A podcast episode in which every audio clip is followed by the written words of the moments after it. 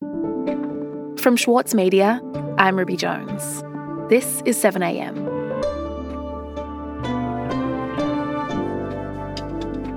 The federal government frames itself as the responsible economic manager.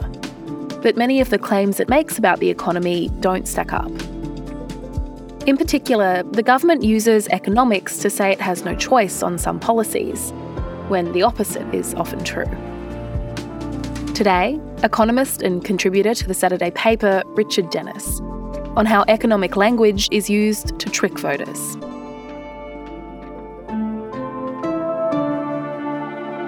It's Monday, March 21.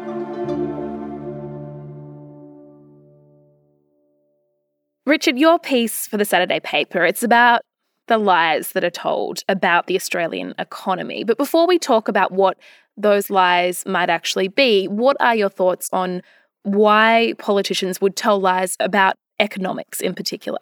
Oh, telling lies about economics is, is kind of the stock and trade, unfortunately, of conservative politicians in Australia.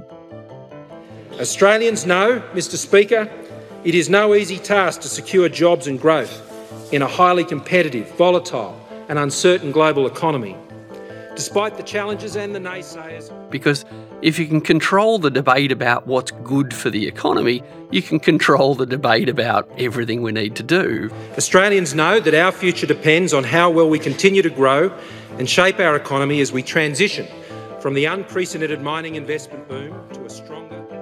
Once you embrace this idea that we all have to make sacrifices for the economy, then the, then the, the politicians who sort of become the gods of what the economy needs, uh, they get to tell us what the shape of the sacrifice should be.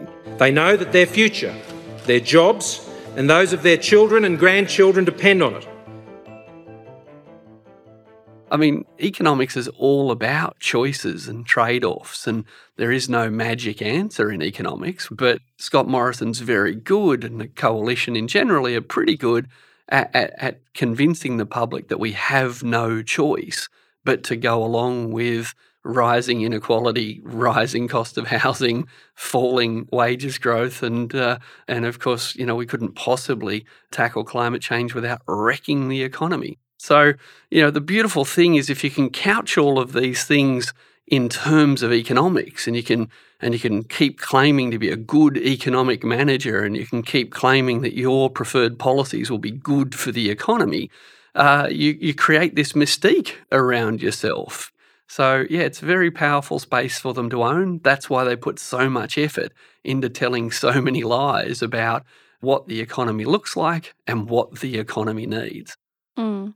And I suppose, Richard, there are ways of framing things, and then there are also outright lies. And so I wonder if you can just tell me a bit about particular story that we're told about the economy and conversely how far from the truth that story might be. Oh, look, well, let me count the ways, but let, us start with a specific one. Remember when COVID hit, the government pulled together a whole bunch of businessmen, and they nearly were all men, uh, to, to advise us on how to get through the crisis. Get more gas, more often, and more reliably. Strangely enough, a lot of the people he selected worked in the oil and gas industry, and, and then we cooked up this crazy idea that we needed to have a gas fired recovery from COVID. By resetting our East Coast gas market, unlocking additional gas to drive recovery, paving the way ultimately for a world leading Australian gas hub to support high wage jobs so, what we did, as we often do, is we, we put the fossil fuels industry right at the heart of the Australian economy.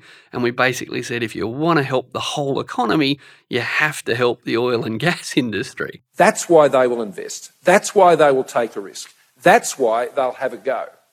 And that's what our JobMaker plan for Australia's economic recovery is actually all about. Now, to be clear, there were around 20,000 people working in oil and gas at the beginning of the crisis, 20,000 out of more than 13 million people with jobs in Australia. And the gas fired recovery was such a dismal failure that by the end of COVID, employment in gas had fallen from 20,000 to about 18,000. But what we did do during the gas fired recovery was shovel billions of taxpayers' dollars onto ridiculous new projects to expand the oil and gas industry in Australia. So these lies are really important. We literally left 99% of the population out of our recovery plans when we focused on the gas industry.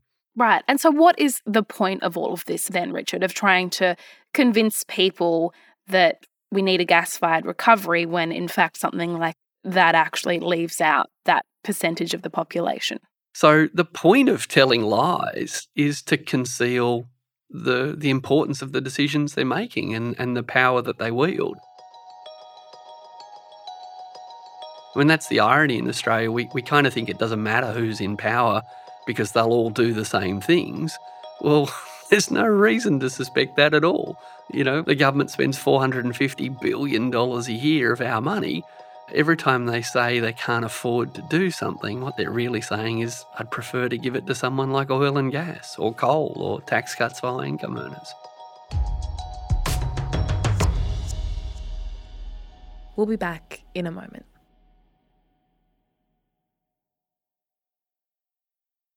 For Sloane Crosley, writing about the loss of a friend may not have provided catharsis, but it did allow for the possibility of a better ending.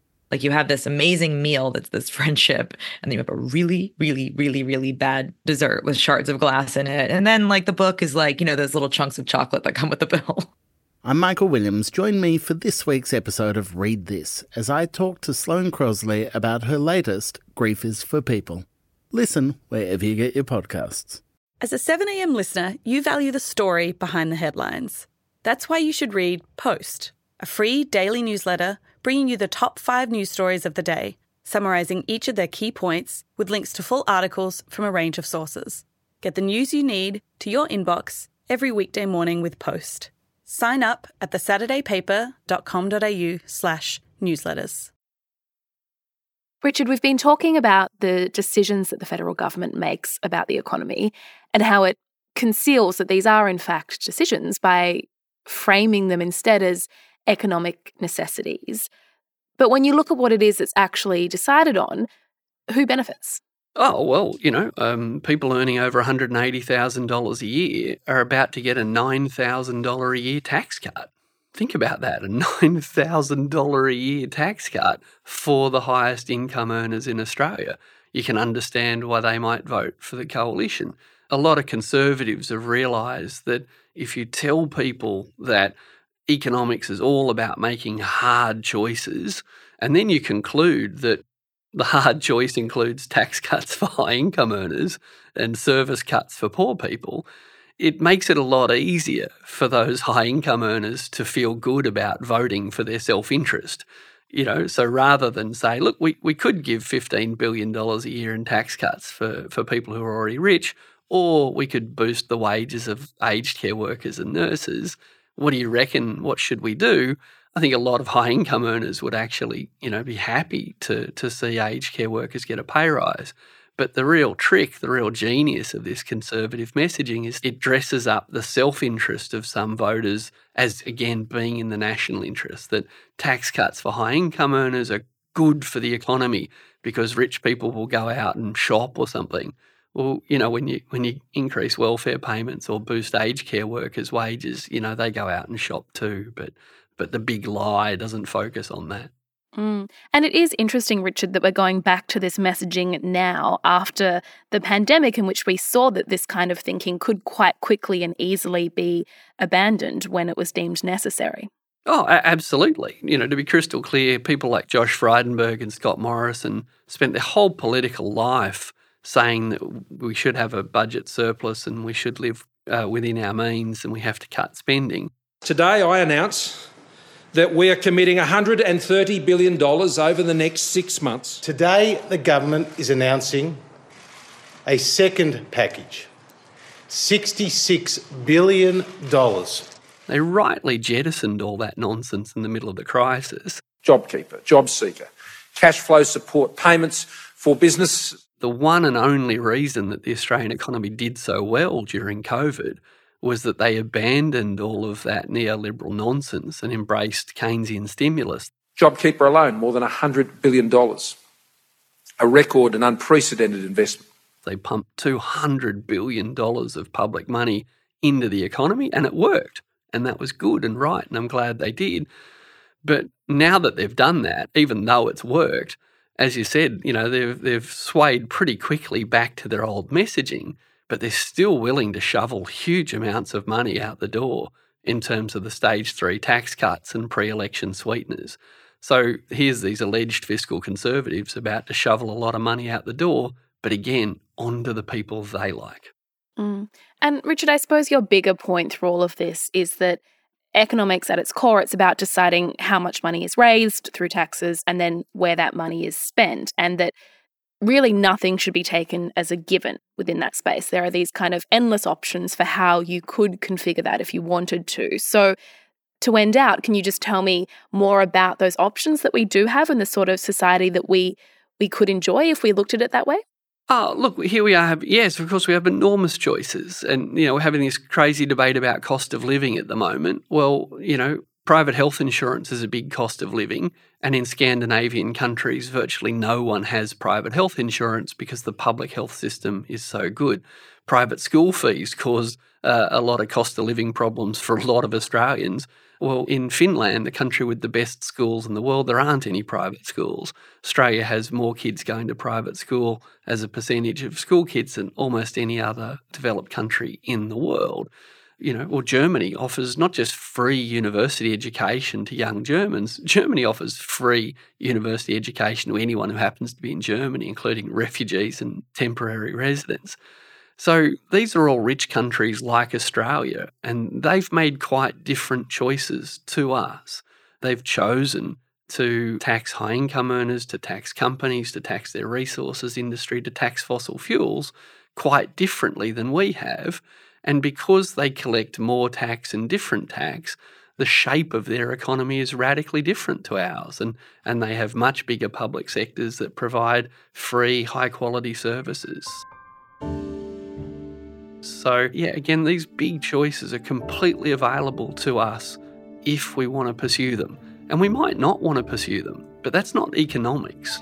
like, whether we want to be nice to old people and nice to sick people and nice to disabled people and nice to the people we pay to care for them, whether we want to be nice and generous to those groups is a moral choice, it's a personal choice. To suggest that economics says we have to be nasty to the poor and we have to pay the caring sector low wages, uh, that's not economics, that's just greedy. Mm. Richard, thank you so much for your time. Thank you.